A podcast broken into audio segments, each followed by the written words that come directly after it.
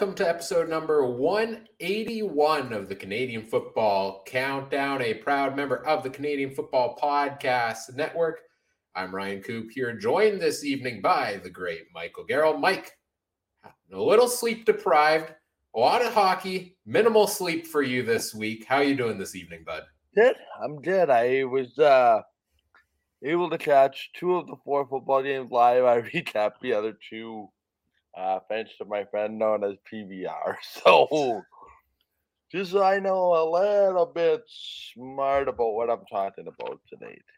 Right on. And myself, uh, I'm back uh, finally from vacation. Was gone for two weeks. Uh, got got to get away for a nice little vacation there. My my sister-in-law had her wedding out by uh, out one uh, destination wedding out in the mountains, so we got away to Banff for a couple week trip and uh, well, I handed over the keys to the podcast car to Mike, Adam, and Trey, and uh, I spent a lot of time in a car myself driving. But uh, listening to you all recap and preview the weeks in the CFL made the long drives through the fields of Manitoba and Saskatchewan go a little bit smoother. So, uh, kudos to the three of you for an awesome job while I was away. And not gonna lie, Mike, I uh, I started to question whether I even had a job when I came back because you all did so well while I was gone.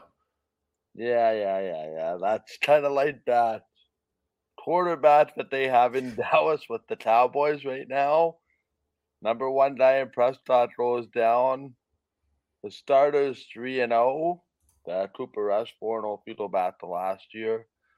Um, and now it looks like Prescott's ready to come back. And, you know, there's a lot of self manufactured quarterback controversy. I it not to be the same here. There is no quarterback controversy. You are back in your chair where you belong. Yes, happy to be back. Happy to talk some more football here this evening. Uh, we're here to recap week 17 in the CFL. We're going to switch up the format a little bit. Instead of going game by game specifically here, we're the Canadian Football Countdown. So we're going to try this out. We're going to count down our top storylines from around the CFL this week. We'll bounce around a little bit uh, here and there. Uh, we'll uh, update our CFL fantasy and our betting results, give our players of the week, and update our power rankings as well. We are also live on a variety of different platforms, all made possible by our presenting sponsor, Game Time TV, which you can learn more about at gametimetv.ca or by following on Facebook at facebook.com slash gametimetvmb. Take your comments, we'll take your questions throughout the night. Uh, Trey is joining the folks in the, the YouTube chat also here. Uh, Mike, he wants you to tell them how great your color guy was yesterday. Yes, Trey getting in on the hockey broadcast with you a little bit there as well. Yes, yes, he did very well. Uh, so much so that he was invited back for Thursday night. So I'm assuming he accepted that invitation. Um, got a big early season battle for first place in the way too early, three games into the season standings. Right on. Awesome to see. I love to see it. Uh, before we go any further, as always, we do want to acknowledge that the Canadian Football Countdown is brought to you from Treaty One territory, traditional territory of the Anishinaabe, Cree, Ojibwe, Dakota, and Dene peoples, and the homeland of the Métis Nation, as well as from Treaty Four territory, traditional territory of the Cree, Saulteaux, Dakota, Lakota, Nakota, and Métis Nation. I'd also like to take a quick moment to thank one of our sponsors for this episode of the podcast, BetStamp. There are so many different sports books out there these days, and each one offers you different prices on the same game. Well, how do you ensure you're getting the best value? BetStamp gives you all of the info you need in one convenient place at no additional cost. You simply pull up the game, you can see the odds offered by all the different sports books affiliates and you can help uh, you can take a look find the one that's going to maximize the return for the pick you want to make. You can sign up for the corresponding site directly through the betstamp bet link page link your accounts to easily track the wagers you make and if you want extra insight you can check the commission free marketplace on betstamp as well where you can see the bets that others have placed and through their verified bet tracking you get the guarantee that the odds uh, shown are verified and legitimate you can find our consensus CFL picks there every single week under the username CF Countdown Pod. You can also see Trey's picks uh, there as well at Trey CF Countdown. Visit betstamp.com app or download the free app from your local app store. Use referral code CFC today. Best of luck with your wagers. And remember, always bet responsibly. All right, Mike. Well, let's get into our first topic here this evening as we uh, talk about some breaking news we got. I believe it was yesterday here in the CFL, which is that the Ottawa Redblacks have fired head coach Paul LaPolice. Special teams coordinator Bob Dyce named the interim head coach for the rest of the season. Um, your quick thoughts, initial thoughts on this move here by the Redblacks. I have a love hate relationship with this move. Um, but let me quickly expand on that. I hate that Paul LaPolice got fired. I love that Bob Dyce is the interim coach. How does that make sense?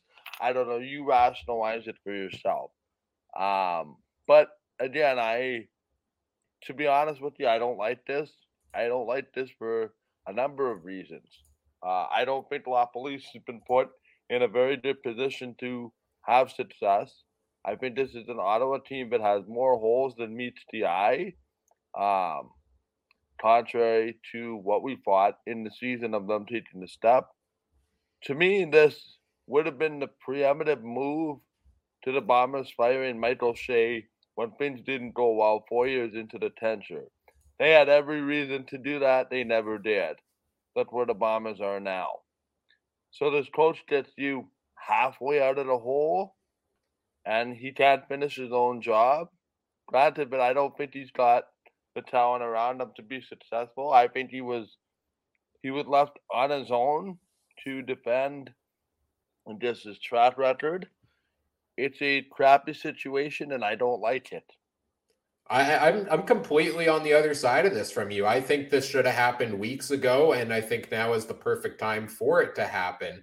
It was that game against Toronto two weeks ago was the final straw basically, where where all of a sudden, you know, what did, what did you say last Monday? Toronto put up 35 points off of turnovers or something like that. Like uh, Ottawa was a mess after that game. Then they had the short week going in and playing against BC. Well, they're not going to do it then. Now they have nine or 10 days off before their next game here. If you're going to do it, now's the time to do it. I think it's also the perfect time to you get what a four or five game trial in here for Bob Dyce before you go into the offseason where yeah, he seems like he could be a decent head coach, but you're going into next year now where with you know, you get at least a bit of a trial run with him and then you can decide okay, do you want to extend that to another year for him next season as head coach or do you want to go out in the market in the offseason and do it?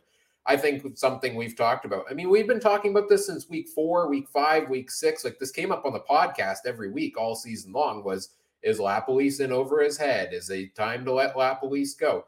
Initially, I thought the roster needed time to gel, but I think there are enough. I, there are some solid pieces there on this roster to succeed, and I just don't think Paul LaPolice has been making the most out of them. He hardly ever does when he's the head coach. It seems. I think he's better suited as an offensive coordinator, and uh, I'm interested to see where he goes next. But I like the timing really? for Ottawa to make this move now to give Dyce some time at the end of the season. Really quickly, who's the new OC in Ottawa? Oof. I don't know. Does the police have both titles? Well, they've got a couple of guys on that roster. Uh, I believe a few former Bombers, right? Fred Reed, I think, is one of the uh, part of the coaching staff there. Alex oh, Suber, yeah. I think, is a part of the oh, coaching yeah, staff there. I, I never envisioned Fred Reed to be an offensive coordinator type. I guess we're about to find out. Not gonna lie, I didn't even know he was on the coaching staff. I didn't even know he was still in the realm of the CFL at all. Yeah, it, it's just interesting. But again, Bob Dyce in the same type of situation. What does he need to do to get the job beyond next year? Or beyond beyond this last stretch of the season? Like to, to me, this is about getting a head start on your coach for next year and then if you know he's not going to come back, why not just let him finish the year? It's not like you're going to make the playoffs. No, I think playoffs are done pretty much at this point for Ottawa. I mean, technically, if you want to look at the CFL standings, I think they can still make it, but this this roster, this the way this team has been playing, unless there's a miracle happening here, they're not going on to make the playoffs. It's this year is as good as done for them. So you're playing in a next year mode you know LaPolice is not going to be the guy for next year. You already know that at this point. So you make the move now and you let Dyce do it. I'll make the bold prediction. The new coach of the Ottawa Redblacks, Craig Dickinson. For next season, of course. Yes, for next year, yeah. I like it. Spicy. I like it. We could see some coaches trading places with, but uh, this week, Mike, we could see some players trading pieces as well, uh, places as well as we move on to our next topic here, which is the CFL trade deadline taking place two days from now, Wednesday, October fifth. Uh, we don't see trades too often in the CFL. This is not like your NHL free agent frenzy. We're not doing an eight hour. We did an eight hour show for free agency. We're not doing it for the trade deadline because that would just be eight hours of mostly silence uh, because very few trades happen. But the last few years, there have been some key ones. The Zach Collaros trade to Winnipeg in 2019 comes to mind. The technically a trade, Sergio Castillo for the fourth round pick to the Bombers in 2021. So, two championship teams that made key additions at the trade deadline. So, what's on tap for this Wednesday? What do you think, Mike? Are there teams that you're looking at that you think could maybe, you know, benefit from making a deal here down the stretch, or who do you have your eye on this week to make well, a splash potentially? I actually have my eye on Saskatchewan. Um, and the reason I say that is, do they move some pieces around and try to gain some currency for next year? What does Ottawa's GM do? With a new coach, presumably temporary interim coach? Does he move some pieces? But again, it, you know, it's a trade deadline, more like a date on the calendar with one or two moves. Um, you know, it's not like the contenders are gonna move pieces around in the in the Blue Bombers. Uh, maybe, maybe. Um, but for me, Bo Levi Mitchell is a possibility. If you want to do it, do I think it's going to happen? No. Do I think he's a candidate? Yes. Um, do we go as far as Cody Fajardo? I don't think so. But you know, the the the, the to me, I I see a lot of white as days a standstill. Um, I'm a bombers. I might try to get a couple DNs in here. Um, Granted, because you don't know what the status is of Jackson Jeffcoat and a couple other guys. Um, other than that, I mean, it's been pretty quiet. Montreal's made a couple trades this year, more trades than in recent years. Um, Adam suggested Micah Teitz and a first for Bo Levi Mitchell. Yeah. I, that would I, be an enticing move for me if I'm Calgary, I got to say. Well, it, it makes a lot of sense, right? Because Saskatchewan's depth is defensively. Um, you know, they have a lot of linebackers led by Larry Dean and, and Darnell Sankey. So they're trading from a position of strength. I'm just not sure. I'm just not sure that that's going to help them because, quite honestly, if Saskatchewan loses this game, to me, it's all over. Uh, I think you could throw the crossover away remarkably, absolutely remarkably throw the crossover away. Um, but that being said, the Bombers, when they traded for Collaros, had reason to do it, had time to do it. The team that would acquire Bo Levi Mitchell in this scenario does not have time to do it. So, it, with that in mind, it's not like he's going to be in the lineup in two days after being acquired. Sorry, it's just not going to happen. I also don't think that if you're Saskatchewan, unless you don't think Cody Fajardo is going to stick around long term, I don't think you make that deal because I would take Fajardo over Bo Levi Mitchell at their current points in their careers.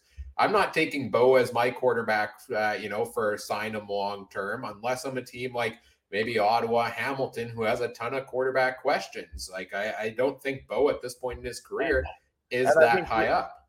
I think here's another thing: we never should undervalue when Huff and Dickinson say, that's it. It's time to move on. They know shelf life of players. They're not dumb.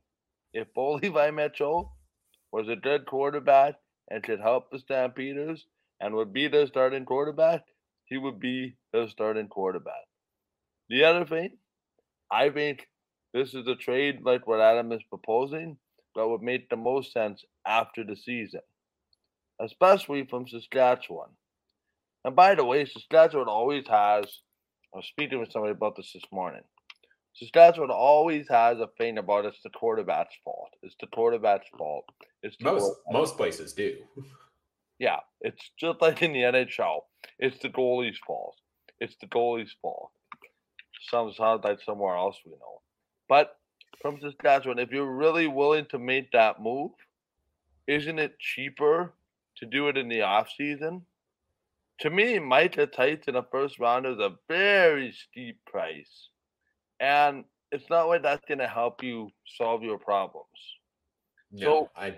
to me, I'm of the mindset that if there's a smallest trade to be made by anybody, that's what it's going to be. But I well, can I can I throw one potential trade? And I don't think I've seen this talked about anywhere. But this is the first guy that comes to mind to me that I think a couple playoff teams should be looking at here. We just talked about Ottawa. Uh, no, well, that's another interesting one. But Ottawa, you know, out of the playoffs most likely. Uh, they've got a new head coach. They brought in a couple guys in the offseason who were very much Paul LaPolice players. Are they still Bob Dyce players? I don't know. I'm talking about a guy like Darvin Adams, I would like to see traded to a contending team here because not, yeah, receiver, he's still a solid receiver. He's not going to be your top 10 receiver anymore. But what he normally brings is the value in the run blocking for his team as well, right? Like that was a huge piece of what he did here in Winnipeg. So can a team like BC, who just lost Bryan Burnham to a six-game injured list, you know, could they bring in a guy like Darvin Adams potentially? Uh, also help James Butler in that run game. Could Toronto maybe fit him in? I know they're kind of stacked at receiver, but get that run game going. Does Montreal potentially make a pitch? I don't know. Like, I don't know if he's out there on the trade block. But I don't know if that's necessarily a player at this point in his career that you know the the Redblacks are looking to build long term around. So if you can get an asset for him, you know it's guys like that that I would like to see traded more often in the CFL because I think there are deals that could be made. Yeah, Adam brings up an interesting point about Jeremy O'Day. I wanna I wanna wanna talk about, but yeah, just to get back to it, um, that's one area where I think Winnipeg did a little bit of help uh, is receiver. Granted, we don't know what the status is of Drew Wolitarsky, and we don't know what the status is of Greg Ellingson, neither of which, to my knowledge, has practiced in the last couple weeks. Ellingson for sure not that he's on the sixth game. Uh, Wolitarsky, not exactly sure what his status is. But again, if you're Winnipeg, right, you're in that position of you have a magic number of two one BC loss, one Winnipeg win, or one head to head Winnipeg win against BC, and that West Finals going to Winnipeg. It's it, it's very interesting. Um, because I, I, I think if you're Winnipeg and you lost up the West, say this week or next week, I think you can afford to wait for those guys to be ready for one game in November too. So unless you know for sure that somebody's not coming back, uh, DBs for the Bombers might be a bit of a need if there's somebody out there. Um, you know, some of those kids are starting to show that they're kids on on that line. It's very interesting, right? You gotta you gotta pick your poison because I think I think a lot of teams have weaknesses. I don't I don't think there's a perfect team in any league. Everybody has weaknesses, especially in the CFL. It's just what are you going to tolerate? What can you um, manage to hide, for lack of better term, um, going forward? Quickly about Jeremy O'Day here, because I, I know, I hope Jeremy O'Day doesn't do something stupid. Um, because if Jeremy O'Day makes a big trade, save his job, it's going to come across as desperate. But that's me. Uh, I do not expect anything earth shattering on Wednesday. Yeah, Adam throws a couple other ideas out in the chat. Derel Walker potentially as a target. I mean, is Edmonton going to be in sell mode maybe with some of those veteran receivers when they've got guys like Dillon Mitchell up and coming? Yeah, I could see that potentially. uh, or or the Manny show going back to BC. I know he's injured. I'm not quite sure when he's supposed to come back uh, off the injured list. Like I think there are more trades to be made on any given year than do happen in the CFL. I think that the big reason they don't is because you can overhaul your entire roster in the off season. But maybe just maybe the two-time champs making back-to-back crucial trades that led to their Grey Cup victories over the last two years entices somebody around the league to make a deal to try to push them over the top to win that Grey Cup this year. And speaking of the Grey Cup, the we're to the point of the season now, Mike, where the CFL simulation uh, of the greatest odds to make the playoffs, make the finals, make the Grey Cup come out every single week. And they came out today, and everybody is up in arms over the team that has listed with about 40% the greatest odds to win Grey Cup 2022.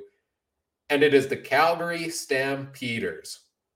I got to say, I, I, was taken aback when I first saw this. Now, I, am high on, on Calgary. I said preseason, I think that they would be in the finals. I think I had Calgary and Toronto as my team yeah. in the final. I think even up to a couple weeks ago, I was pushing. I think Calgary could be the team to beat still out west. They're looking pretty good. Uh, they are a good team, but I don't understand the math here because. Well, Ryan, you're a computer guy. You should know the answer to this. I don't know what kind of simulation and what kind of odds they're running there, man, because to me, you know, they can't finish first in the West. They are going to play two games in the playoffs, no matter what, uh, if they're going to go all the way. They got to play, presumably, BC, maybe Winnipeg in the first round, beat them. Then they got to play the other one uh, in the second round. Then they got to play in the finals against the team out east, which I think you guys had kind of talked about this on the podcast last week about Toronto, you know, have a, having a very good option to go to the cup out east, you know, win, presumably win the division, win one game. And that's why Toronto had the highest odds last week. But to me, this just doesn't like what is it about Calgary do you think that people are seeing? They had a big win this week. Big, what was it, 28 29 to 2 win here for the yeah. Stampeders. They really shut down that Argos offense. That defense did a fantastic job here. Uh, and kudos to them on that one. But this is a team that's still sitting, you know, right now third in the West Division, has the greatest odds to uh, go on to win the Grey Cup. What do you make of this? Well, it, it's just weird because to me, like, if you look at Calgary's record, there's something like undefeated or one loss if you take all, all their Winnipeg and all their BC games. Um, I think they are undefeated then, yeah. Yeah, but but, the issue becomes you got to beat both those teams just to get to the Grey Cup. You know what I mean? Um, it seems like to me more of the team that's hottest at the moment at this point in time. Uh, I would not dispute the fact that I think Calgary is the hottest team in the lead at the moment.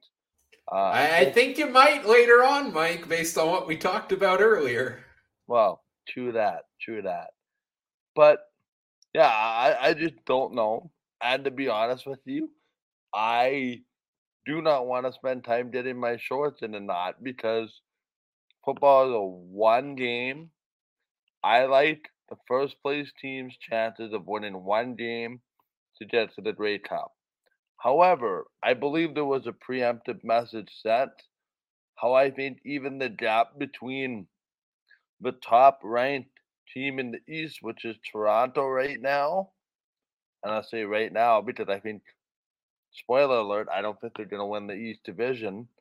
Um, but the, the the game, if you look at the game that was this week, Calgary showed that even the third best team in the West took down the East top team with relative no real drama. So I, I don't know. Are they thinking this is going to be 2019 third place team in the West going on a run? Because to me, there are no expectations in Calgary. You've lost to both of these teams all season long. I think any win would thrill Calgary fans, never mind two. Uh, to me, Calgary's playing with house money and probably has – the best defense of the two teams ahead of them. I don't think so. I, they have the best. See, it's tricky. They have the best big play defense, but they also, well, I'd say they give up the most yards and points, which I still think they do give up the most of them. But Winnipeg's kind of trending in that direction with the yardage there as well. But I have, I found on on the odd sheet there is the model that they use, and it considers the following: each team's current win loss record, opponents already played, margin of victory in games previously played in the season remaining opponents to play. Uh, most recent results, a recent win is weighted more heavily than a win back in week one, for example. Uh, home and away records are included in here. Uh, and the model calculates each team's probability of victory in each remaining game. It then simulates 100,000 replications of the remaining season schedule and playoff bracket and keeps track of a number of different things. And uh, out of that all, they determined that Calgary is uh, at 40%, 40.64% the odds to win the Grey Cup this year. So, uh, you know, sometimes statistics can predict these things. Sometimes, uh, as much as we want to predict ahead of time, we don't know how the playoffs are going to play out. Last year, they were insane. We had Cody Fajardo and Bo, was it yeah Cody Fajardo and Bo Levi Mitchell in round one in the playoffs trade picks back and forth all day long. Fajardo yeah. throws four picks, goes on to win. Then they come into Winnipeg and Winnipeg throws like five turnovers, six turnovers, and yeah. wins. It was crazy last year. So we can talk about these odds. We can nitpick. We don't know what's going to happen. That that thing that you just read me taped on remaining schedule. Okay, Winnipeg doesn't have two left with BC, that changes the metrics. Like to to me, I'm struggling with the fact of I, I understand they have their formula and it's a hundred thousand simulation. That still doesn't make a lot of sense. But nonetheless, the bottom line, the game is played on the field. And uh, hello, Steve, in the comments. Uh, a new viewer chiming in. I spoke with him today, so I'm glad that he found our show. Right on. Welcome here this evening, and uh, Adam may may have the uh, the best summary of this. That maybe the CFL has a secret Madden like video game, and we're just running the simulation on that. If they do, could they please make it public for everybody? We want the Madden game. We've been over this many times, and we definitely want it. Uh, well, Mike, Speaking of simulations, how many times do you think we have to simulate the Edmonton Elks playing at home before we get them finally winning a game here? Uh, as Mike steps away for a second, he will be right back. But uh, I'm starting to question whether Commonwealth Stadium is cursed because the Elks have officially broken the pro football record for longest home losing streak across CFL, across NFL it just seems to never end. And I picked the Elks to win this past week. I thought they were going to do it. I liked the way they've played lately. I liked that Montreal, or I didn't like what I had seen from Montreal necessarily. I st- was still wasn't sold on them. And Edmonton, they were doing pretty good. They were hanging in there in this game. They were you know, uh, making their way throughout the game. Seemed like they got a lead at some point. Okay, then they uh, turned it over again on a pick six. Uh, Taylor Cornelius, it's tipped, throws ball, it's tipped at the line, goes all the way back the other way. Tyrice Beverette, uh, interception there for uh, pick six for the Alouettes. Then Edmonton, they march back down the field, and it seems like they're about to score. And then they get stopped on three tries from the five yard line. Oh, then they get the ball back. A big kick return for like the first time this year. They get one of those, and then good field position, and then intercepted again. Like the, the Elks just can't buy a win at this point, can they? My Commonwealth Stadium is officially cursed it's very interesting. It's kind of like Tim Hortons field, the polar opposite. Remember, nobody did win there when they first opened up because everybody was convinced it was the donut box. Uh, still is. I I call it the donut box, but uh, a lot more teams have won there of late. Like this is just some kind of unbelievable. I know we've touched on this on the podcast before. Edmonton and Ottawa you think they'd have some kind of handshake agreement to each win in their own buildings? that didn't happen. That is that opposite happened. But let's be frank. For our friends at the Turf District podcast, I feel so bad for those individuals plus the fans of the Edmonton Elks who deserve better. It certainly doesn't help Victor Cruz, uh, Victor Cruz, uh, Victor, Victor Cruz, uh, how do you pronounce his name? Business model. Uh, taking losses on the field doesn't necessarily translate to people in seats. However, it does sound like they have a high uh, season ticket renewal, from my understanding, considering the circumstances. Much better but, than last year for sure. Yeah. So business is growing that way, but I just like what's it gonna take to win at home? Like I can remember days in I don't even know if you remember this, but the late 2000s, the mid 2000s, teams couldn't buy a win in Montreal for for the longest time. And now it's like the opposite, where teams can seemingly go into Edmonton and go into Ottawa, and that's the free space on the bingo card. To me, to me, it's just it's it's not even funny at this point because you'd think an opponent would come in there and not play well, not have an off have an off night for once, right? That that that would be your assessment. The fact that this is the CFL record still a pro football record, NFL included. And didn't the Cleveland Browns, sorry, Adam, didn't they not win a game an entire season? Uh, the Detroit Lions. Oh, the Detroit Lions. The Lions sorry, and I think the Browns were another team that did it, but there was a Detroit team that didn't win a game uh, as well. There's been, there's been a couple, uh, but yeah, it's just it's just interesting, right? Because and you'd think that that would not be an issue. Oh, Adams at the Browns too, yeah. So it, it it's it's interesting because I don't believe that Edmonton has played that badly the last number of weeks. Um, they could have easily have won a couple games the way they played the last, you know, four to six weeks, let's say.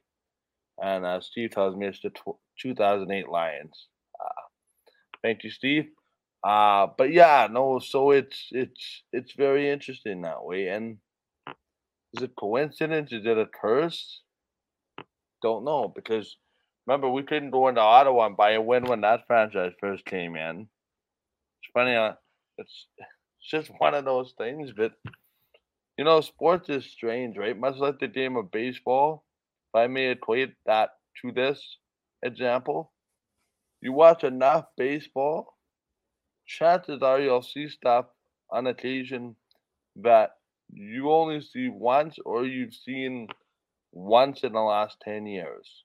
You know, it, it's, and when you watch enough sports, I'm sure you've seen everything, but there's something that you've never seen before, but always seem to happen. It's, it's just one of those things, but I feel so bad for Edmonton because it seems like Chris Jones left the first time, and that's when this downward spiral kind of started.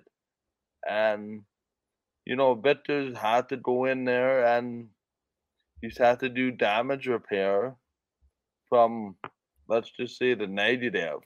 Um, let's just say the negative, you know, business that they had for a while there. Um, you know, get back into the break even ledger and then start moving two steps forward. It's it's it's a long process, but we can't just I can't for the life of me figure out that you know why they haven't won at least one game. Even this week, like Montreal took over 100 yards in penalties again and gave Edmonton an entire drive just based on penalties, basically. that ended up, they just couldn't punch it in at the end. I think that was the drive. But I don't know. It's weird every time. They have two home games left this year, week number 19, or they go on the road to Winnipeg this week. Then they go are at home to Toronto week 19 and at home to BC week 20. Do you see, quick yes or no, do you see the Elks breaking that streak and against Toronto or BC here yet this season, or are we going yes, on into yeah, another year? I do because I really don't see this going into 23. I think they're going to be BC. Ooh. And the narrative is going to be because BC didn't set all those starters in preparation for a playoff game against Calgary. With two weeks left in the season, you think it'll be locked up versus Calgary at that point for BC already? I, I think so because because I, I remember there's a Winnipeg game in there after this week. Uh, if Winnipeg wins this week and BC loses this week, that clinches the West for Winnipeg. If Winnipeg beats BC in that first game, that also clinches the West. So, but again, I mean, if if it comes down to how much how much do you value home field, right? And if that's still at stake, then maybe you don't. But yeah, if you're Edmonton and Ottawa right now, you don't value home field at all. You want nothing to do with it. They would love to go on the road for a playoff game, but unfortunately, it looks like that will not be the case this year. But let's maybe, move on to our next. Play all their games on the road and just be done with it. There we go. That's the that's the strategy. Perfect. Uh, Mike, let's move on to our next topic here, and I'll let you talk about a guy that I know is near and dear to your heart. He's on your fantasy team. You picked him in our fantasy draft. You're very excited to watch him play this year. And that's Winnipeg Blue Bombers wide receiver Dalton Schoen, who set the Bombers record for most receiving touchdowns in his rookie season with 11 this week. He also passed a thousand receiving yards. Uh, tell us a little bit about just uh, what you've seen from Dalton Schoen this year and how important he's been to the success of the Bombers. Dalton Schoen ain't your average rookie. That's the best way to put it. Um, Mike O'Shea, I've been told the TV broadcast this week that, uh, the broadcasters anyway, that, uh, you know, he was a professional. He's been a professional since day one. Um, you know, we've seen rookies have an impact, you know, throughout the year, but we've seen them drop off on occasion. You know, we you have a dead eight week stretch, you have a dead ten week stretch. Teams start to figure you out, and then you know you kind of fall off a little bit. To me, I see it the exact opposite. I Dalton Schoen's gotten better as the years gone on, and and the interesting part about you know Dalton Schoen is I would compare him to a guy like Ben Cahoon. You know, everybody kind of says, uh, but Greg Ellingson is Mr. Setting Down, but he hasn't been around. Um, you know, and I think it was Adam and I that had this discussion. Um, I mean, Adam and I had this discussion. Um, I think it was Adam, uh, but it was basically that to have a rookie do what he's doing, and then you lose Darvin Adams, and you lose uh, Kenny Lawler, and you lose Ellingson for most of the year, and you lose Drew Wolitarsky. Well, enter Brendan O'Leary Orange, enter Dalton Schoen, and enter uh, uh, O'Leary Orange. Uh, Carlton uh, yeah. Came in for and a couple games. Bailey stepping up too, and you know, Greg McCrae stepping in. You know, it, it's it goes to show that you do not need a three hundred thousand dollar receiver to have success. And I might did a point this at Kenny Lawler who who got hurt in that game, you know, on first game back from you know missing three weeks. Sure, but you know, this is as close to a slam dunk of a Rookie of the Year award as there's going to be. You don't even need to take a vote as far as I'm concerned. Uh, if this is anything but Dalton Schoen one on the ballots for everybody, then you clearly haven't been paying attention. This is a guy to me that had a very quiet game on on Friday for the most part, but he always makes that one big catch That quiet, quiet, quiet, quiet. And then he comes out of the weeds and he makes that big catch, you know, to set the bomber offense in motion. Sorry, guys. Enjoy Dalton Schoen while he's here because 2023 might not have a Dalton Schoen in the Blue Bomber lineup. Yeah, and I feel like, you know, in the CFL, we really don't have such huge expectations for rookies playing their first game, right? Like we we don't have a ton of expectations coming into the year. We had some for Dalton Schoen. We saw flashes in training camp, but surely we couldn't have expected this. And you look at the NFL where okay, you look at your first round draft picks, you know, there's been a number of wide receivers this year that are super hyped up across the board. One was playing in London yesterday. Uh, you know, Chris Olave, a big, big game for him yesterday, stepping up for the Saints. Yeah, look at me flexing my NFL knowledge. I'm into it this year. Um, but Dalton Schoen has been an incredible addition, and you're right. There's no there's no question about it. He's the rookie of the year. I don't even know who else you put up against him for that award and uh, it's incredible to see. And uh, kudos to the Bombers scouting department for getting that one done. Uh, and, and it just goes to show that they're a lot smarter than the NFL scouts once in a while. Yeah, occasionally, yeah, yeah, for sure. No, the scouting department has done a fantastic job. Well, you mentioned earlier on in the show, Mike, that uh, you're not necessarily taking Toronto to finish first in the East Division. So well, we, we based on our conversation, we're not talking Ottawa, probably not talking Hamilton. I have a feeling you're talking about the Montreal Alouettes, who did pull out the win against the Elks here uh, in this week's game.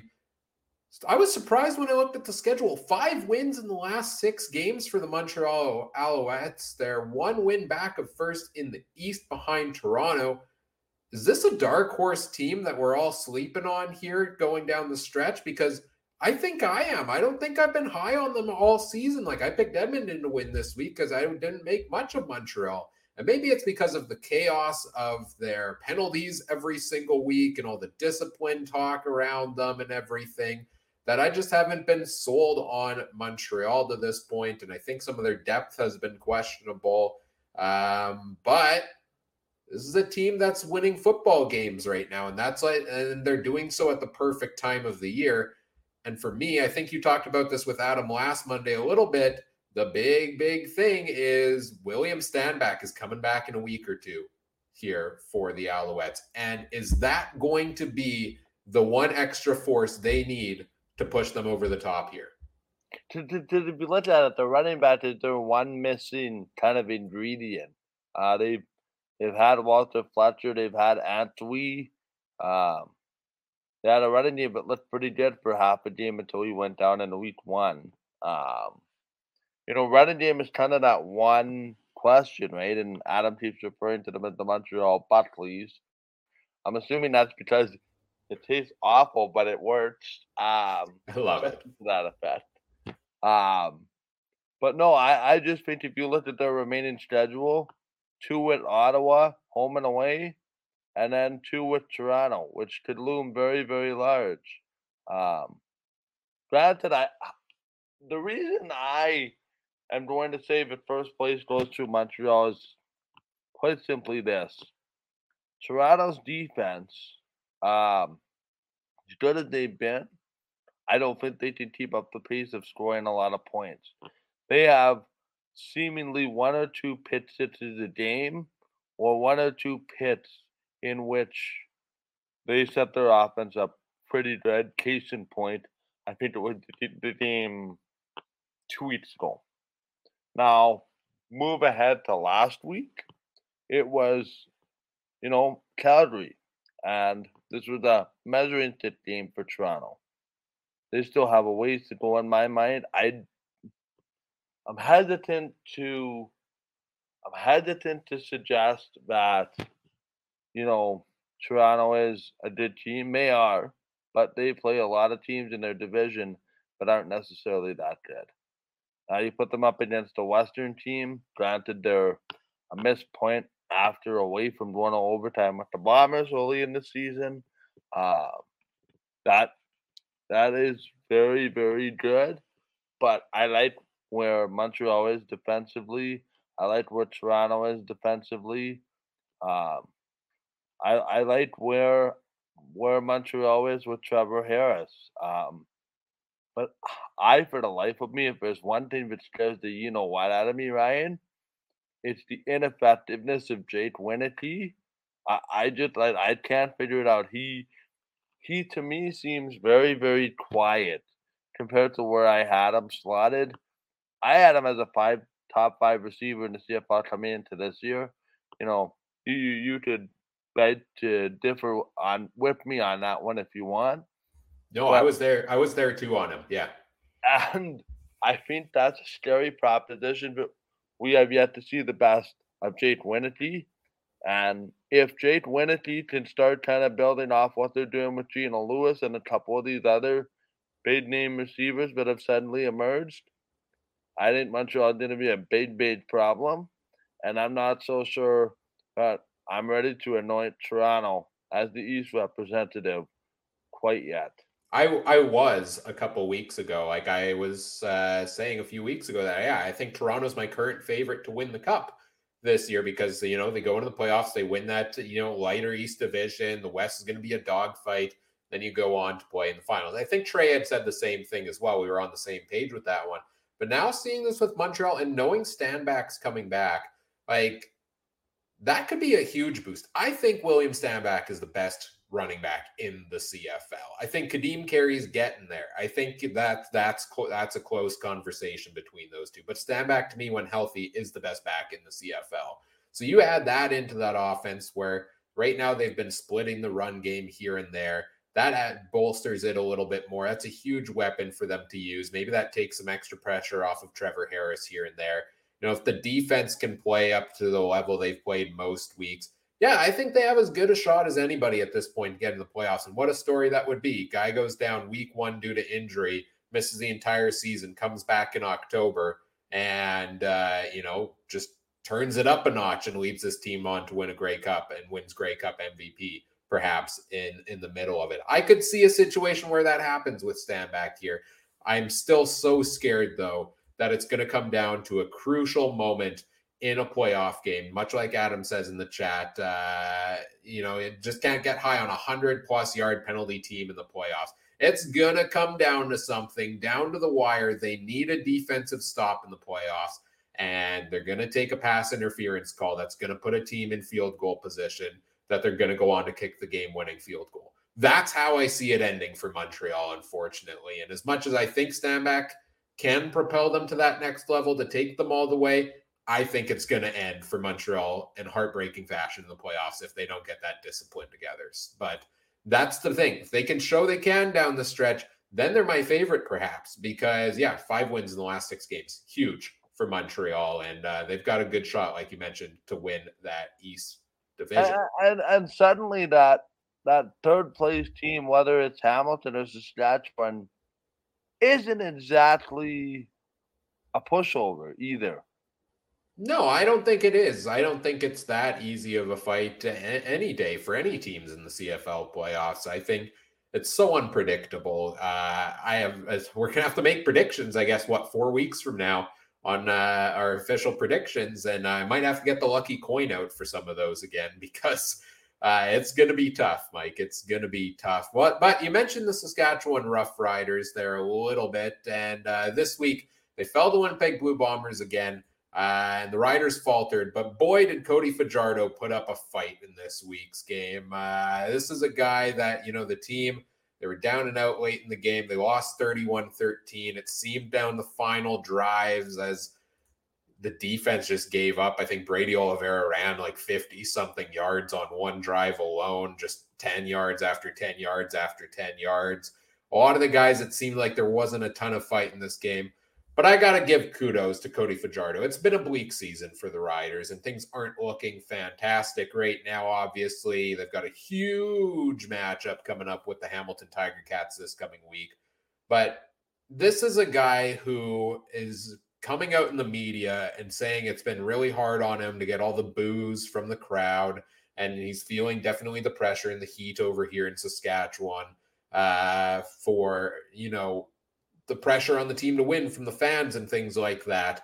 And he knows uh, the bulk of it is on him. And he knows he's playing beyond just this season. Uh, if he is a free agent coming into next year, you know, is this a guy that wants to come back into Saskatchewan or is this a guy that's going to look for a big payday from somewhere, say like Ottawa, right? So, yeah, the situation's looking bleak here.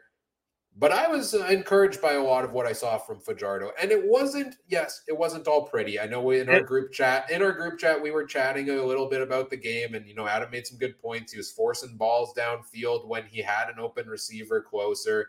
But I saw a lot of you know Fajardo, who we talked about injury issues and concerns earlier in the season, was throwing himself into the line of fire with a couple big runs here, with a couple you know rollout passes here in this one uh, I saw a lot of effort from him on a team that seems like lately at times there hasn't been a ton. So that's my takeaway. Rough game for the Riders here. Real tough one for them. But uh, you got to give it to Cody Fajardo here, uh, right, Mike? Uh, what what do you think's happening? What do you think happens with him down the stretch here and coming into next season?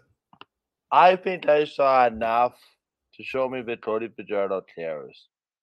The question is, what are they going to do to surround them with some help? Um, it's something different every week. Food poisoning, uh, touchdown Atlantic, uh, injuries, uh, you name it. There's no excuse for a couple of the plays that I saw from Saskatchewan. Most notably, that I drop in a wide open pass in the end zone. Uh, which would have given uh, Saskatchewan the lead, I think, at the time uh, in the fourth quarter. Then the Bombers turned it around, and literally that drop was like the the straw that woke up the giant, basically. Um, but then there was that one play that was near the sideline, and Fajardo throws the ball, and to me, there's just no other way to see it than the guy stopped. Um, to me, I think the excuse that he thought it was going out of bounds is a little bit soft to me.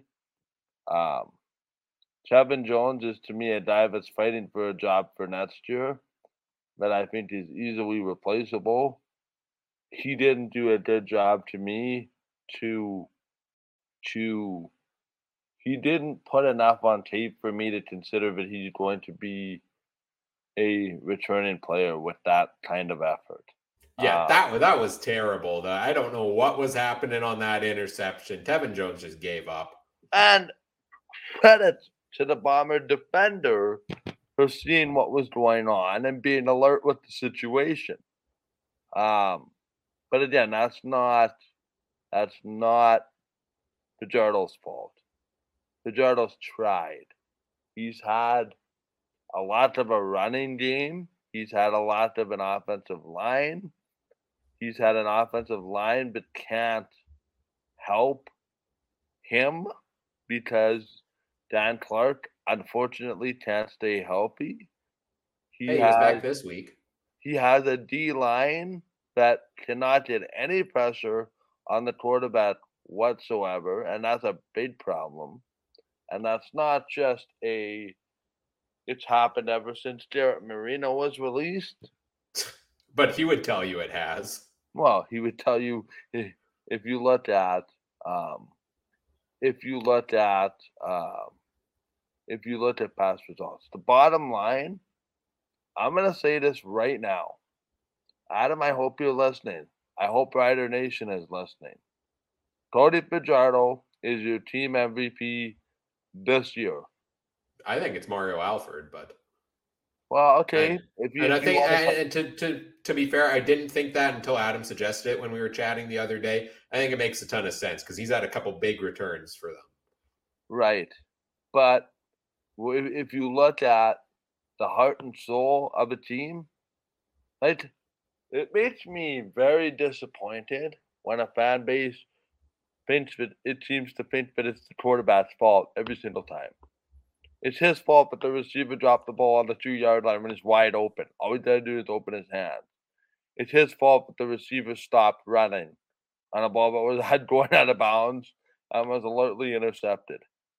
It's his fault that three running backs go down, including the starting running back Kienan LaFrance this week. It's his fault that the offensive line can't keep him upright. At, at some point, there has to be some some reflection, but this isn't just about this isn't just about Cody Fajardo and all. When, when did team sports become about one individual? Last that chat, there's no I in team, only an individual. The riders need to wear this as a team. Their management needs to realize their faults. And quite honestly, I think they got too much pride to realize it. Craig Dickinson lost the room weeks ago when it came to discipline, contrary to what he's saying. To me, I just don't see any way about this. If you blow this playoff lead that you had, which was six or eight points, completely unacceptable. If you find a way to miss the playoffs, that is a house cleaning from top to bottom with whatever chemical you want to use to get rid of the stench. I, I like what uh, Trey put in the chat, which uh, he's started the motion for Gainer the Gopher as the Riders MOP, citing he's put in a work pumping up the crowd this year when it's been hard to do so. Uh, seems like we've got a couple people in the chat uh, uh, on board with that one as well. Uh, just to wrap this up, you know what this performance by Fajardo reminded me of? This reminded me of vintage Michael Reilly, a guy that yeah. you know yeah, tried to put the team on his back uh, you know, would run with the ball to do so. Sometimes ill advised, you know, it, even Reilly not, not well advised in a lot of those situations, but trying to will his team to win. Unfortunately, it did not go that way for the Riders this week. Uh, speaking of quarterbacks, let's talk about one who uh, had a bit of a bounce back game this week, and that was Vernon Adams Jr., who uh, put up a solid 300 yard passing day, two touchdowns, his first two with the Alouettes, and no picks this week against the Ottawa Red Blacks. So, uh, I, and they put up a 34 19 win. Seems like the team got back on track. That being said, they were playing Ottawa. So, my, my quick question for you here, good sir. Is Vernon Adams back? Was this the start of a resurgence for the BC Lions, or is this a one off against a bad team? Start of a resurgence. Okay, well, let's look at this one of two ways. They split with Calgary, correct? I think they had two. They have two wins. Calgary has one, so they've got the season series. But with the home, with the home and home recently, yes, split, yes. right? Yeah. Okay, and then this type of performance. To be blunt, I'm not sure this is the start of a resurgence. Rather than Vernon Adams taking care of business this week and doing what he should have done and doing what he did and what he should have done. And that's win against a football team that he has no business losing to. The the thing that he has to keep in mind is he needs to follow this up. It's he's too much talent. He's way too talented to be consistently inconsistent. He looked like he was an MOP last week. While the week before, it didn't look very good. So, Vernon Adams at height of good Vernon Adams gets two thumbs up. Vernon Adams low and games where he doesn't play well and hat gets benched is the low, low, low, low, low part of this game. The problem with Vernon Adams, and I think something that he has to juggle with, is his highs are too high, his lows are too low. He has to figure out how to manage that. Is is he bad? Sure, he won a game, but he should have won. Show me in Calgary, show me in Winnipeg. I think these Winnipeg games you know, next week. Part of me doesn't want the Bombers to clinch first in the West this week because I want at least one of those BC games to mean something. Just for the sole purpose that I think that first game wasn't an exact indication about how Winnipeg and BC are and how close they actually are. I want to see this team play these two teams, Winnipeg, BC, at least one game with some significant implications, maybe even two. Because everybody said, yeah, BC is close to Winnipeg. BC is close to Winnipeg. Uh huh. But the score says that the game was a blowout the last time these two teams played. So that's different. That was Nathan Rourke. This is Vernon Adams. Vernon Adams has all the talent in the world. He just has to find a little more consistency in his game, and his highs better not be so high. Better yet, his lows better not be so low. So he's better off trending in the middle. And sure, I hate to say it, Vernon Adams, the game manager, sounds good. His old monitor came back though this week, but that's not going to work in the playoffs. And I think if BC is going to find their way back into this playoff scenario, the only way I see it happening is if BC plays that West semifinal at home. Yeah. I don't. I don't think BC is capable of winning two road games to get to the Grey Cup and then the Grey Cup. No, I, I, agree, and I agree with your assessment of Vernon Adams Jr. as well. That uh, you know he's got high highs and low lows, it seems, and uh, you know it's very inconsistent at times. I think this was a good building block. It's hard to know how much to make off of a win against Ottawa. Show me against Toronto, the team currently sitting first in the East Division. I think they play each other this coming week. That if he can string together another solid game there, again, he got a little bit involved in the Russian game, not as much as I thought he would. Uh, but uh, certainly, this is a good sign for the team as a whole. Not even not only Vernon Adams Jr., but James Butler was running well again this week. Uh, some of the receivers, Lucky Whitehead, Dominique Rhymes got back on track. I know Whitehead did go down due to injury, though, so maybe that's another piece they're missing. Hence, why you know maybe my suggestion earlier on in the show about Darvin Adams as a trade deadline acquisition makes sense for for BC, depending how that injury is. I know he's not the same type of player, obviously, but they could maybe use some wide receiver help a good building block this week. We will see what they build off of in the coming games against stronger teams. So I think is the fair assessment on this one. And uh, the team they're going to be playing this upcoming week is the Toronto Argonauts, who this week the storyline for them is it was all defense, it was no offense. They scored their season low two points. I think that might be a league wide season low. Not even managing a field goal, two two singles. I don't think we had a shutout. I don't think we had any single points this season. Uh, two points on the week for the Toronto Argonauts. Their defense did it again. We, you guys talked about this last week on the show about how their defense seems to make miraculous plays, put up huge fantasy totals, which is good for me. I like that.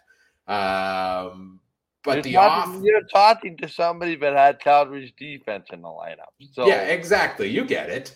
Um, but it just seems like uh, this week it seems like most weeks they struggle to put a ton of touchdowns on the board offensively this week they couldn't even put up a field goal so what happened here for the argos this week uh, against a passing defense that normally you can put up a ton against in calgary uh, I don't know what it was. Was do you think there's anything to the gamesmanship between Toronto and Calgary, sharing so many former players of one another? Is is that outlandish to think, or what happened here that they just couldn't get anything done offensively?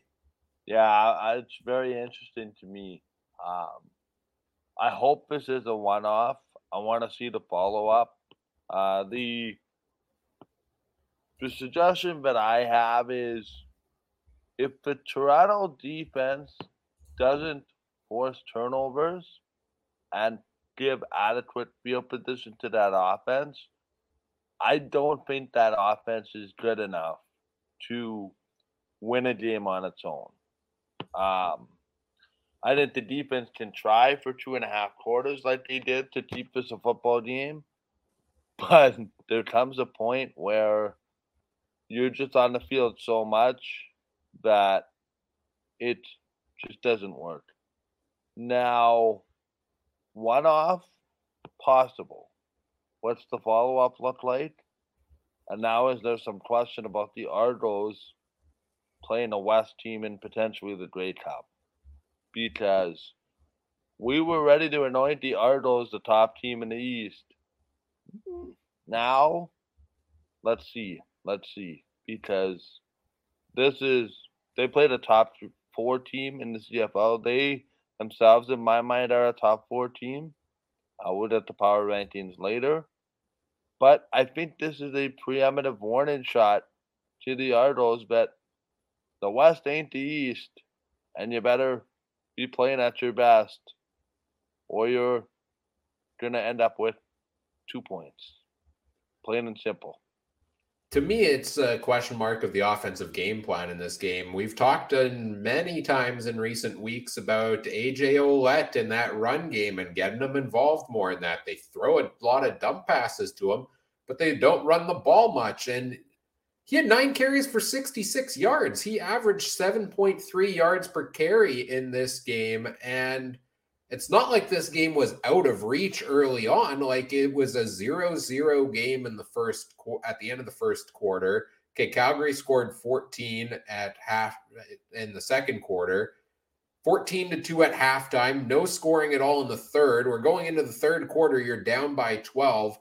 Like you can't tell me the Argos, if they were running the ball this well, couldn't have given the ball to Ouellette a couple more times to open things up for that offense. They have so many talented receivers available but you got to do the two way game here a little bit. And uh, we could talk on and on every week about the run game here. It's one of Trey's keys to the game run the ball. And I don't think the Argos did that very well this week. And uh, I think that bit them here in a game that was close early on.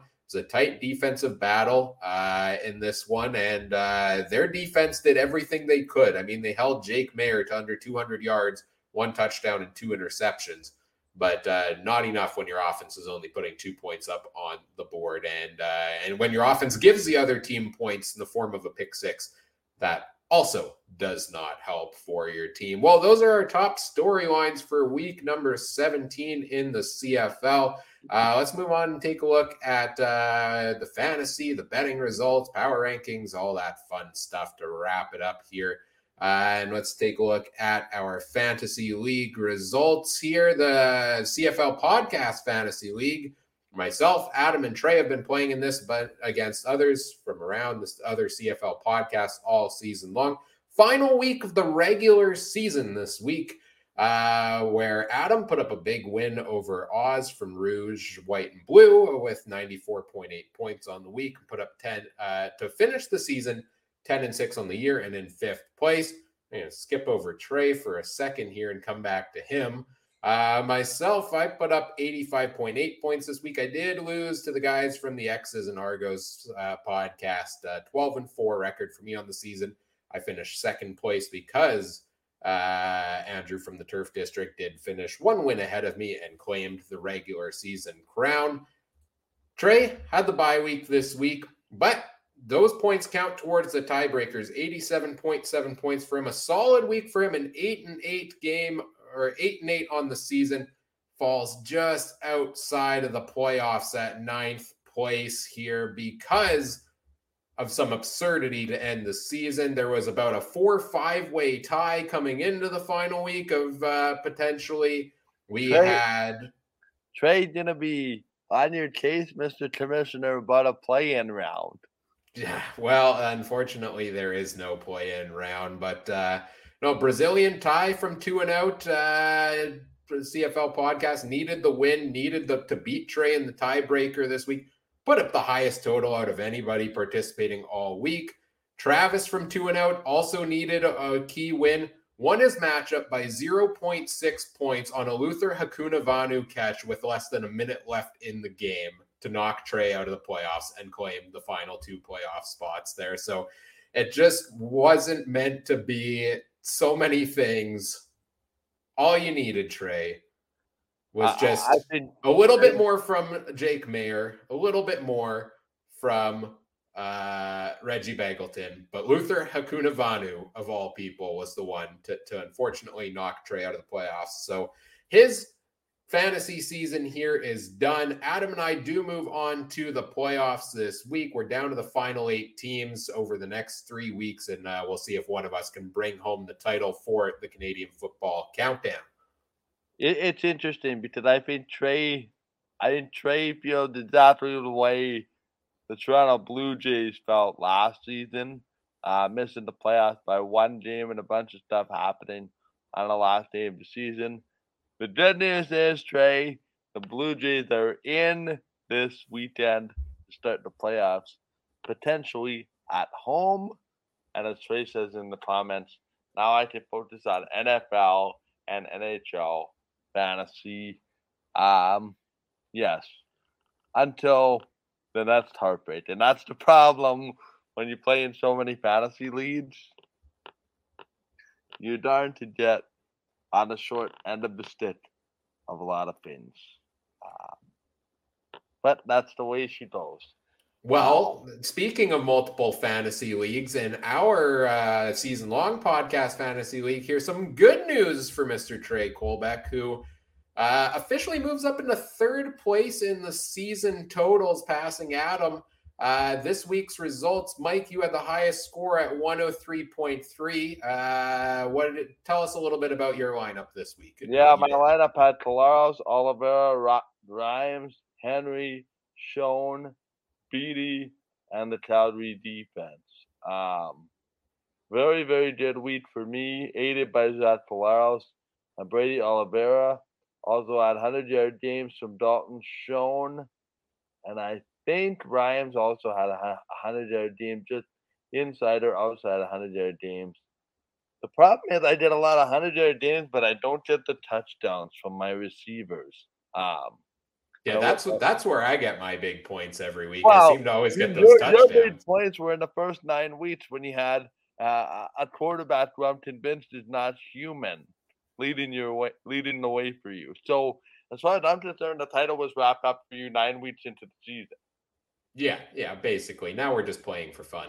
And, uh, and now you're and now you're just hoarding a bunch of keepers for next year. Oh yeah, yeah, that's exactly the plan. Uh, Trey did finish second this week, though, ninety-seven point two points, just behind you. Uh, Vernon Adams Jr., AJ Ouellette, a huge game by Nic Demski, DaVaris Daniels, Reggie Begelton, Sean Whyte, and the Hamilton defense, even though they were on a bye. Uh, so would have actually beat you if he put Hamilton, uh, if he put Winnipeg's defense in this week. Uh, but still a second place finish for Trey. Uh, myself, 77.6, not my best week. Uh, Taylor Cornelius, uh, Kevin Brown, right, Dylan yeah. Mitchell, uh, Kurleigh Gittens Jr., Eugene Lewis, Rene Paredes, and the Argos D for me. Uh, no huge performances, but some decent ones there. Uh, Adam, rough week again, 32.5 points for him. McLeod Bethel Thompson had a terrible day. Kienan LaFrance, Brandon Banks, Demonte Coxey, Lucky Whitehead. Uh, Brett Lauther, Saskatchewan's defense made up Adams' total uh, roster there. Uh, Richard in the chat has asks who has Lewis Ward. I did earlier in the season. I dropped him. I believe Adam might have him on his roster right now. Uh, season totals on the year. I'm at 1634.1. Mike, you are in second at 1463.1. Trey in third at 1189 and Adam at 1176.2. While the other league does uh, end the regular season at this point, we're going all the way to week 21. So uh, four weeks to uh, see if y'all can catch me here in the standings. But uh, good luck with that. Let's move on to take a look at our betting results this week. And our betting results uh, betting segment is brought to you by BetStamp. BetStamp's free app that helps you find the best value for your online sports betting wagers. It provides you comparisons of the best odds across a variety of different sports books, including the BetStamp recommended best odds, which we use every week for our CFL picks against the spread on our Wednesday night preview show. Trey, Adam, and myself. You can learn more at betstamp.app. Sign up with referral code CFC to take a look at those every single week. Now, taking a look at how we did this past week. Uh, two and two weeks for Trey and myself. Uh, we both picked uh, Winnipeg at minus eight and a half and BC at minus six and a half uh, and got those right. Uh, we took Edmonton plus 3.5 and Toronto at plus 6.5 and got those wrong. Adam agreed with us on the last three games, but did take his beloved Saskatchewan Roughriders at eight at plus eight and a half, which did not hit. Uh, so two and two weeks for Trey and me, uh, one and three week for Adam, and consensus picks on the week. Uh, we went two and two as well. Overall totals on the year: Trey is at 38 and 27. I am at 35 and 30. Adam 32 and 33. Uh, and since we started tracking our picks on BetStamp, our consensus picks have been 20 and 17. So uh, making a little bit of money still if you follow along with our consensus picks here. And uh, I believe 21 games left to pick in the regular season. So we'll see where we finish off at the end of the year here. Uh, remember, keep it fun, just for fun, uh, and always bet responsibly. Do not bet the farm or anything else of extreme value to you.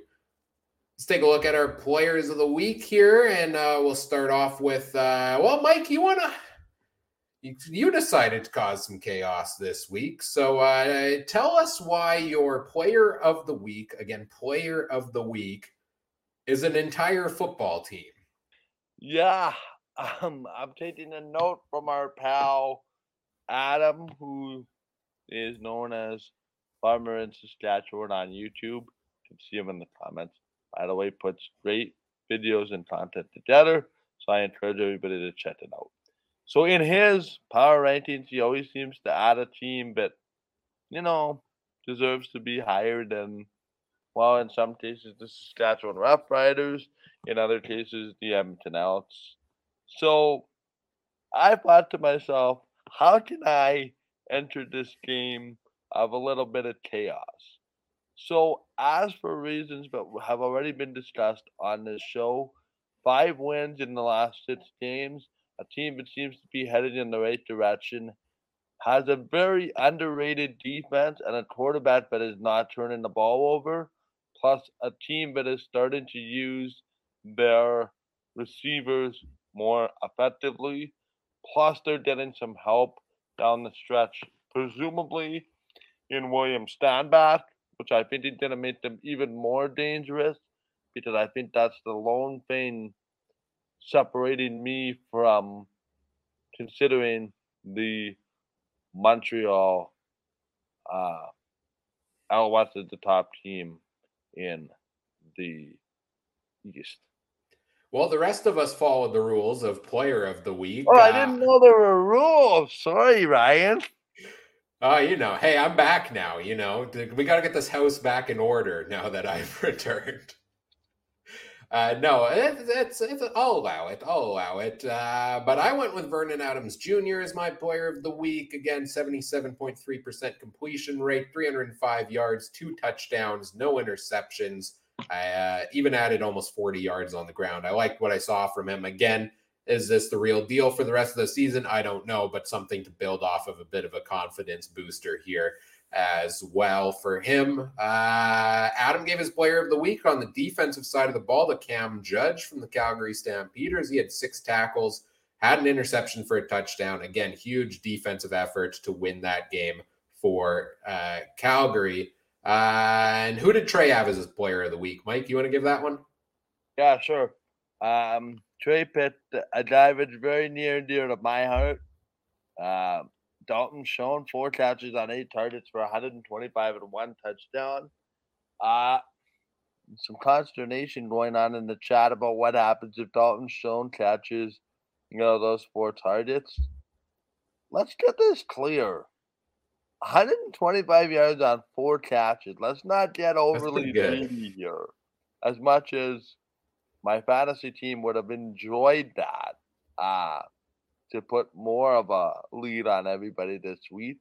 But you know what, Dalton Schoen, it's exactly what I said earlier. Um, and if Trey hadn't picked Dalton Schoen, I probably would have. Uh, not a lot of catches, but when he makes the catches, especially of late, um, he makes them. Yeah, yeah, he does, uh, and he did make a couple big ones this week. Get that big touchdown there. Uh, this may be the first time we've all given our player of the week to a different game. We covered all four games with our players of the week this week. Let's round things out with our power rankings here. Uh, I'll give mine first. I've got Winnipeg at number one, BC at number two. Again, big win over Ottawa this week. I think they're more likely to finish with that home playoff game, which bodes well for them, I think, in a matchup with Calgary. So I have them at two. Uh, although Calgary big win this week, I'm not I'm not dealing with those simulation odds. I disagree. I'm going Calgary is number three for me. Bumped Montreal up to number four because they've been uh, you know on that roll lately, and uh, Toronto had that ugly loss this week, so they fall to number five. Hamilton sits around six. Not much to say on them after a bye week. Uh, I do have Edmonton at seven and Saskatchewan at eight, even though Edmonton's playoff hopes are obviously bleaker. I put them there because I feel like Edmonton is closer to where I think they should be at this point in the season. I expected them to, you know, get a bit better as the season went on, but probably still miss the playoffs. where I had such higher expectations for Saskatchewan. So I put Edmonton because I feel like they're on the track where this year wasn't meant to be a playoff year for Edmonton. It's building for next year. So I put them at seven. And uh, Ottawa, another ugly loss. You fired your coach. You deserve ninth in my rankings. There. Uh, what did you have this week, Mike? Yeah, I had Winnipeg, Calgary, Toronto, BC, Montreal, Hamilton, Edmonton, Saskatchewan, Ottawa. Uh, the gap between Saskatchewan and Ottawa for eight and nine has gotten a lot smaller in recent weeks. Yeah, and looking at Adam's rankings here, he's got Calgary at number one, Winnipeg at two. So Adam, I guess maybe he's the one who wrote the uh, simulation article uh, for uh, for the CFL because he's got Calgary at number one.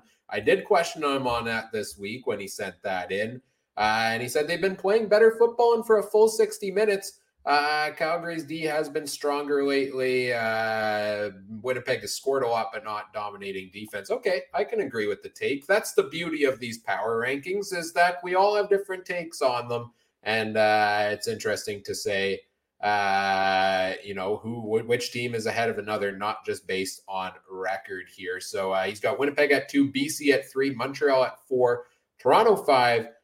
Hamilton at six, Saskatchewan at seven, Edmonton at eight, and as Adam does, throwing another team in there, the Western Mustangs make number nine this week after their 47 14 win versus McMaster. They're ranked number one in U Sports, which puts them ahead of the Ottawa Redblacks. Uh, what did Trey have for his uh, power rankings this week, Mike?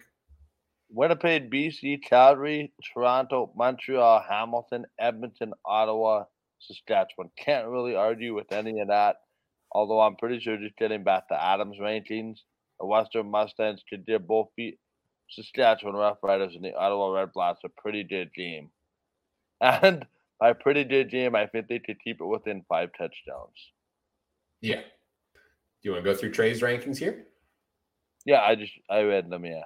No. Oh, shows how much I'm paying attention. There's a lot of things happening in the chat. Uh, Richard says he's looking forward to you, Mike, being forced to switch BC and Toronto after they play next week. And uh, sounds like we may have Adam singing some Shania Twain on the podcast in upcoming weeks. So, uh, so look forward to all of that. Uh, you can catch, uh, I mean, our power rankings every week. If you want to ask Adam, if you want to ask Trey about theirs, you can find them on Twitter uh, at Adam Stuart one at Trey MB Harness for uh, all of their CFL takes. Uh, I think that does it for tonight. Let me just find the wrap up slides here. Uh, and take a look at what's coming next on the podcast. We've got our week 18 preview coming Wednesday night. The band is back together again uh, for the Wednesday night preview show, where we'll take a look at each of the games, talk CFL fantasy options, and make our picks against the spread. Wednesday, 9 p.m. Winnipeg time, 8 p.m. Saskatchewan adjust to your other time zones accordingly still for another month. I looked it up today. The time change is until November. I thought it's normally early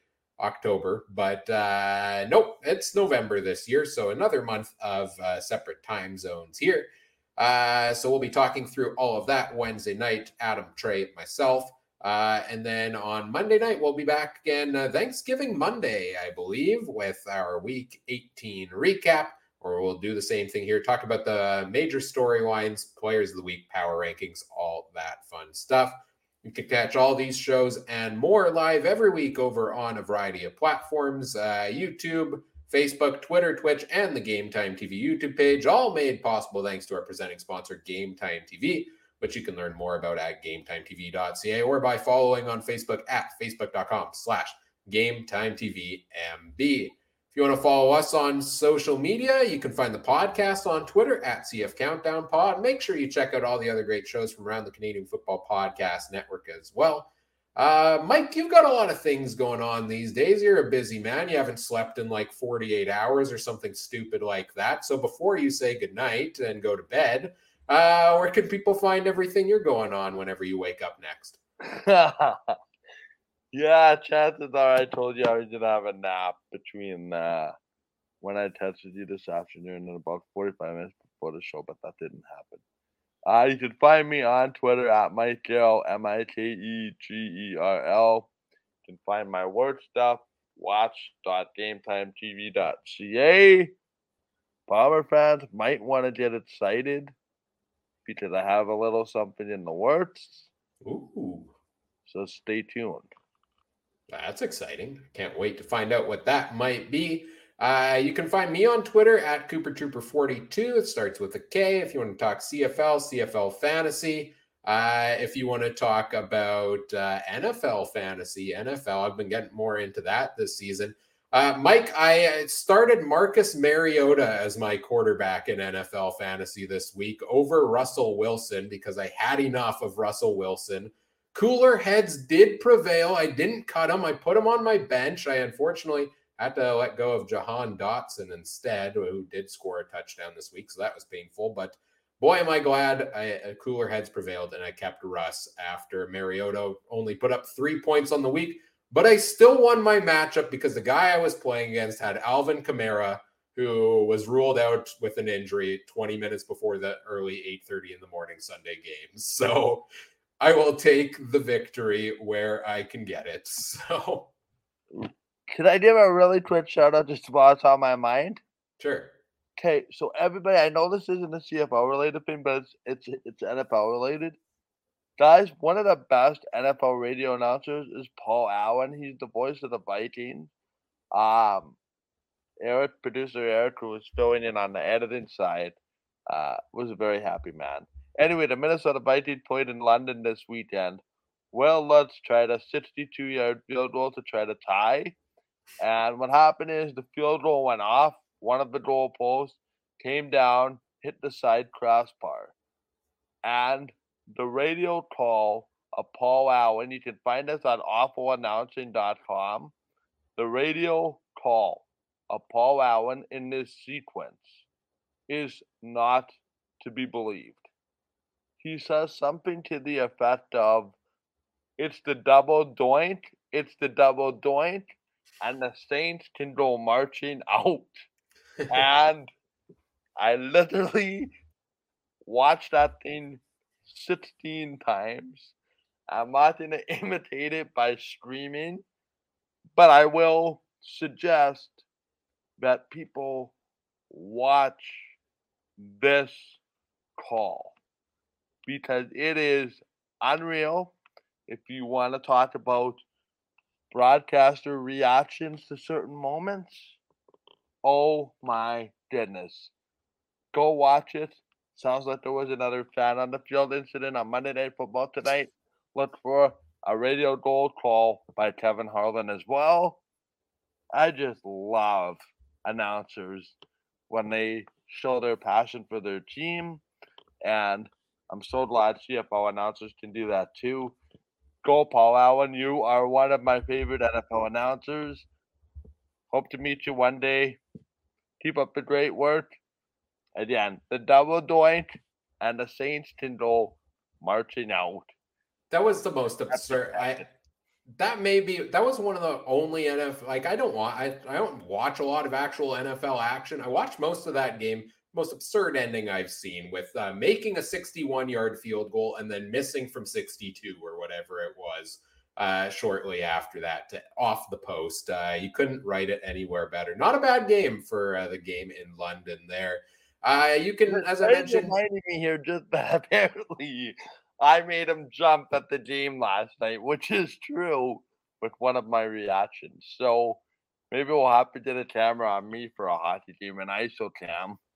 Oh yes, let's do it. Uh, you, you can find Trey on Twitter at Trey MB Harness. Uh, you can find Adam uh, at Adam Stuart one. Uh, also, quick shout out to uh, intern Eric, who uh, filled in with editing and running the show behind the scenes for me the past couple of weeks while I was away. So, first of all, thank you to Eric, and I believe he's been involved with some of your your hockey broadcasts as well. So we love to see it here. Shout out to him Uh, for all the help he's given along the way here as well. And uh, uh, yeah, I think that's it for this week. You can find twi- uh, podcasts on Twitter at CF Countdown Pod, Facebook.com slash CF Countdown Pod there as well. Whatever podcast platform you're listening on, we appreciate if you do all the fun things such as like, comment, subscribe, rate, review, share the show with your friends, help us grow the show. We always appreciate that. And on behalf of uh, Trey and Adam, who joined us in the chat this evening, uh, everybody who joined us here tonight in the chat as well, thanks for hanging out. Thanks for all the fun comments all evening long. On behalf of uh, Michael Gerl, I'm Ryan Coop saying thank you for listening. Take care. Have a good one. Bye. Bye.